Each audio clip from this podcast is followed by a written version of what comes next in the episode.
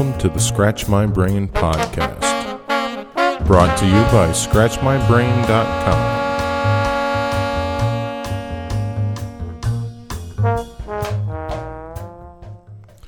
Hi, how you doing? This is Jeff Albert, and uh, welcome to podcast number five. I know the other one just came out a couple days ago, but I was feeling the spirit, so here we go again. Um, actually, there was a, a great comment on the website today from Rob Ewing. Um, he said something about the the last podcast that uh, got me thinking, and I figured I was going to be a little long winded about it, so I would talk instead of type. So here we are again. But before we get into that, I'm going to play a little music first. This is uh, something that I recorded with a band called the Albert Ankrum Project. It's a song that was written by the drummer on the recording. His name is Louis Romanos, and the name of the song is Darling.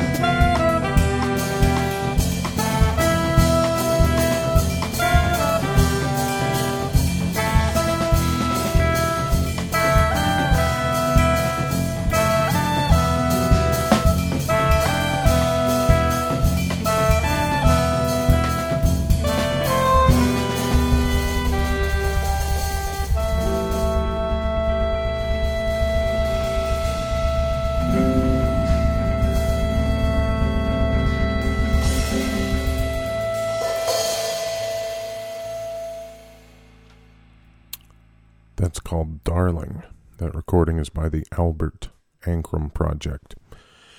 It's available on Lakefront Digital Records. That's uh, lakefrontdigital.com. Or you can get it on iTunes as well. Um, the song was written by the drummer on the track, Louis Romanos. Uh, you can find out more about him and his music at permagrin.us. P E R M A G R I N dot US. The other musicians on that were Jesse Lewis on guitar, Larry Ankrum on saxophone, uh, me, Jeff Albert on trombone, and uh, at the time, Cassandra Ankrum on bass. Um, you'll see her listed as Cassandra Faulkner now. Um, and she's up in New York, back and forth between New Orleans and New York now. Anyway, so that was uh, that was darling. I hope you enjoyed that. The inspiration for this podcast, this specific one being so soon after the other one, was a, a comment left about the last podcast by Rob Ewing. I was talking about the risk for music, and he mentioned that a, a band that he used to play with made a CD, and the CD caught the eye of the manager of the local Tower Records. So he gave it very prominent placement throughout the jazz section, you know, on the the ends with the all the hit records and on display at the counter and all over the place and had it that way for at least a month, Rob says. And they did not sell one single copy. Which which ties into other experiences that I've had with uh, that just lead me to believe that, that placement and visibility isn't always what sells the records and, and I'm not sure that I know what the, the mystery ingredient is. But um you know, advertising at least on the front end when nobody knows who you are, isn't what sells the records. We did an experiment at Lakefront Digital with a, a local music magazine. We had bought a, a four ad deal, and the end of the year was coming, and we didn't really have anything to advertise with the fourth ad. So we decided we were going to run a holiday special. You know, we'll knock a couple dollars off of each disc. At the time, we had at least three, maybe four discs in the catalog. And uh, we were selling them for $15 a piece. Well, we said, we'll sell them all for $12 a piece. Make it a special holiday sale. Use the ad and put up a, a special directory on the website that we would only list in that ad so that we could track it and see how many people came to the website through the ad.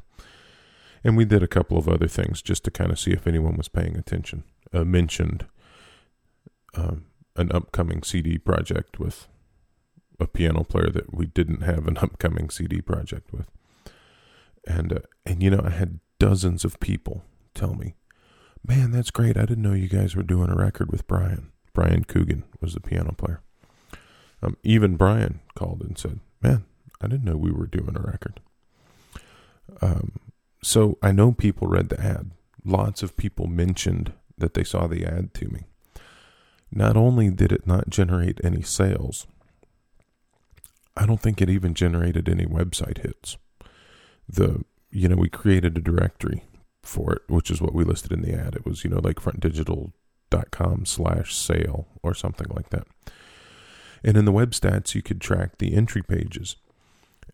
And we didn't have enough entries on slash sale to even register in the stats and we had a couple of entry pages that had only had two or three two or three hits as the entry page. So that tells me it was less than two people typed in that URL to come to the site.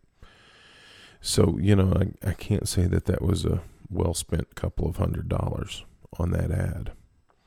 And it goes back to what Rob was saying about, you know, having the great placement in the record store still doesn't doesn't get people to buy it. And and I'm not exactly sure what it is that people are afraid of.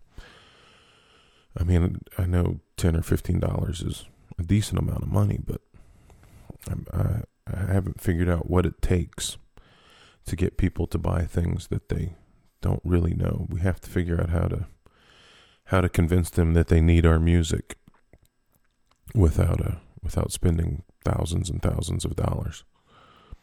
I don't know. I don't have the answer. I'm just rambling about it. If you do have the answer or have ideas, please, uh, you know, hit the website and post them um, in the comments section or send me an email, uh, jeff at scratchmybrain.com. And that's the website also, scratchmybrain.com. Or you could even leave me a voicemail. We could turn this into a, a call in podcast.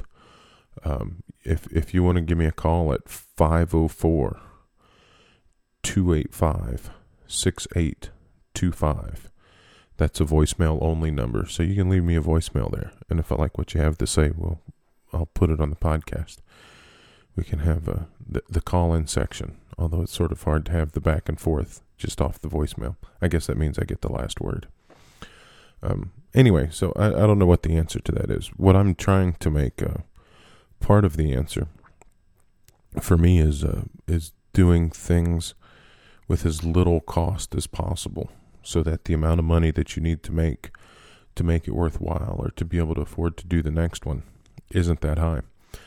And uh, the duet record that I recently did with Ed Barrett falls into that category. We recorded it ourselves and uh, haven't even manufactured discs. It's only available for sale online as a download. I've made a few I've got a few handmade discs that I'm bringing to sell at shows and stuff, but that's it. Um, and since I'm mentioning that, I'm going to play a track off of that. This is a very the shortest track on the on the album, and uh, you can actually download this one for free from PepperEnterprises.com. Uh, if you pay for the whole album, it's less than seven dollars. What a bargain! Go check it out. This is called Noise.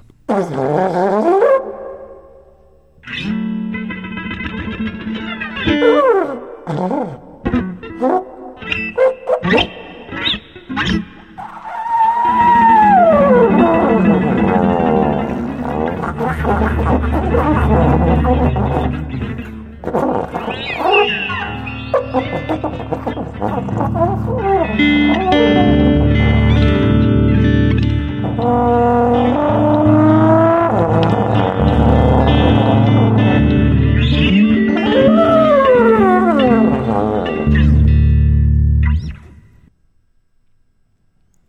right, that's noise.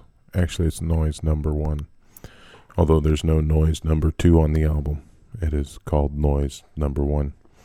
That's from Duets Volume 1, Jeff Albert and Ed Barrett.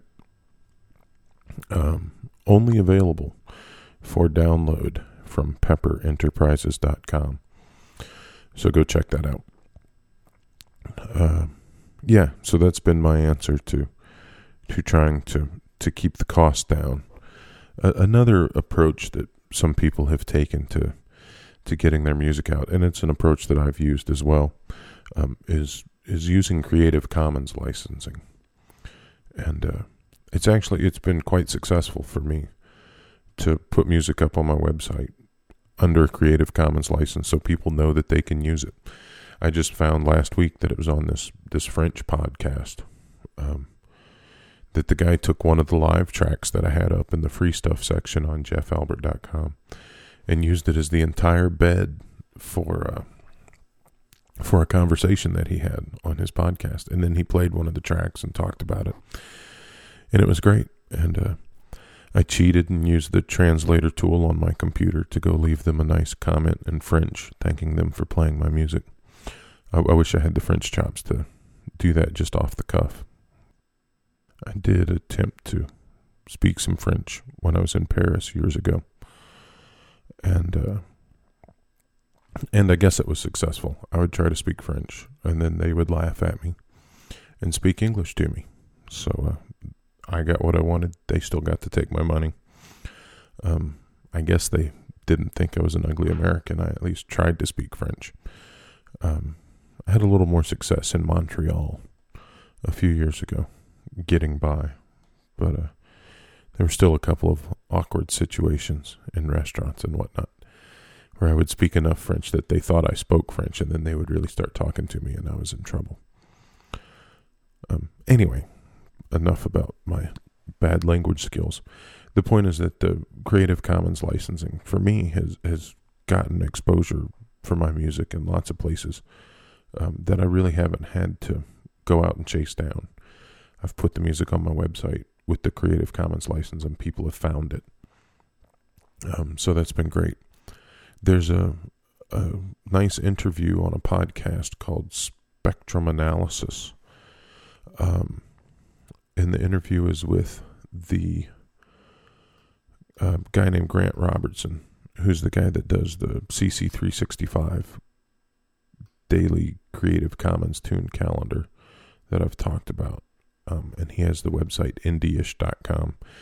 And they spend quite a bit of time talking about uh, some of the concepts behind Creative Commons and the usages. And, uh, and so, if that sort of stuff interests you, this would be a good podcast to check out. It's episode number two, entitled Some Rights Reserved. And that's at spectrumanalysis.org. Spectrumanalysis.org. I think I'm going to play one more song while we're on the self promotion podcast. This is a, a new tune. It's only been performed a couple of times. Uh, the title comes from my daughter. The name of the song is 10 Gallons Isn't Funny. We were in the car one day, and out of the blue, she says, 10 gallons isn't funny. My wife and I both started laughing. We had no idea what she was talking about. And I wrote it down. I thought, oh, that's a good name for a tune. We later found out, our stepson told us that it was some line from the SpongeBob movie. Patrick asked the guy if his hat held 10 gallons and the guy beat him up or something. So Jessica figured that it wasn't funny. Um, so that, anyway, that's uh, but the name of the tune is 10 gallons isn't funny. And uh, I think some of my pre tune rambling is on here. This is recorded live at the Green Room in Covington, Louisiana, back in November. Um, it's me on trombone, Ray Moore on saxophone, Jimbo Walsh on electric bass, and Dan Caro on drums. All right, this is a brand new tune that we've never played before. I mean, we kind of rehearsed it a little bit about 20 minutes ago.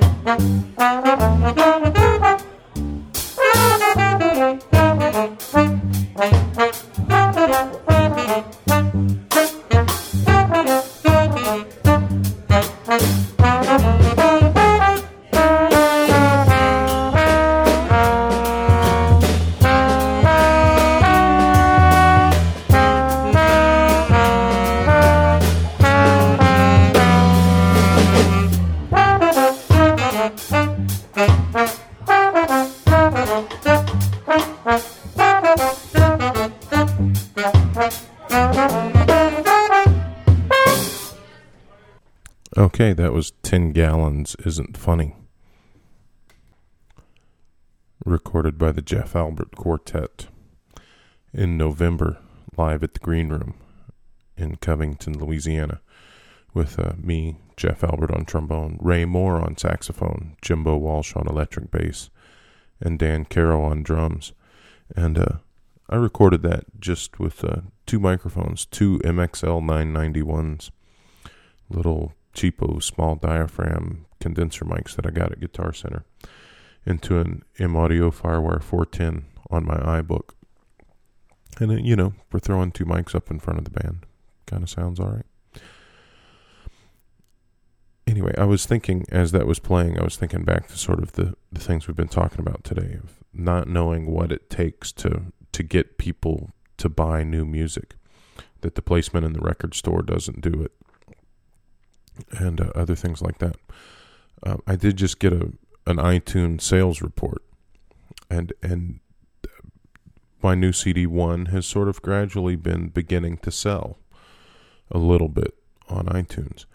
Um, even got some iTunes Europe sales, which leads me to believe that maybe the podcast action that it's gotten, and you know, there was a German podcast that it showed up on, and this French podcast, that you know maybe that has turned into a sale or two. Um, you know, maybe the the attention it's gotten on the Red Jazz podcast um, has turned into some sales. You know, because I'm seeing some iTunes sales. Uh, part of the th- problem with that is the way it gets reported. Um, I get into iTunes through CD Baby, and uh, so by the time iTunes makes the sale and then gets their stuff together and reports it to CD Baby, and then it gets listed, you know, the stuff that's reported in February might have sold in December or January, and uh, so sometimes it's hard to determine if there was some factor that played a role in that sale or not or in those sales, you know, that bump in sales that you might see. Um, you know, was that because Corey played a couple of tunes on Red Jazz and talked it up? Or, you know, was it because of whatever?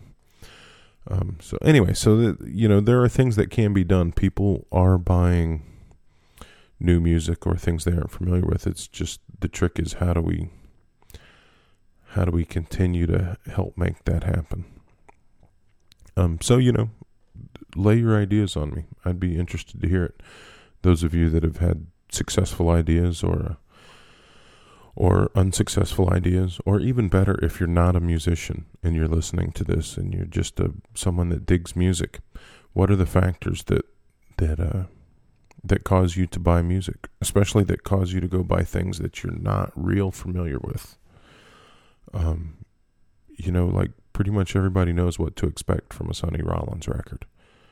And uh, sometimes people don't know what to expect from a Jeff Albert record or a, a married couple record or whatever some of the other things we've played on this show so far are. So, you know, if uh, let, let me know what those factors are for you that help you decide to buy something. You can email me, jeff at scratchmybrain.com, or leave a comment on the website at scratchmybrain.com or we'll we'll open up the open up the phone lines. You can call in and leave a voicemail, and uh, and maybe I'll just play the voicemail on the show. That might be the easiest way to do it. And that number is 504 285 6825. Anyway, thanks for listening to Scratch My Brain, and I'll see you again soon. Thank you for listening to the podcast of Scratch My Brain. Please visit us on the web at scratchmybrain.com.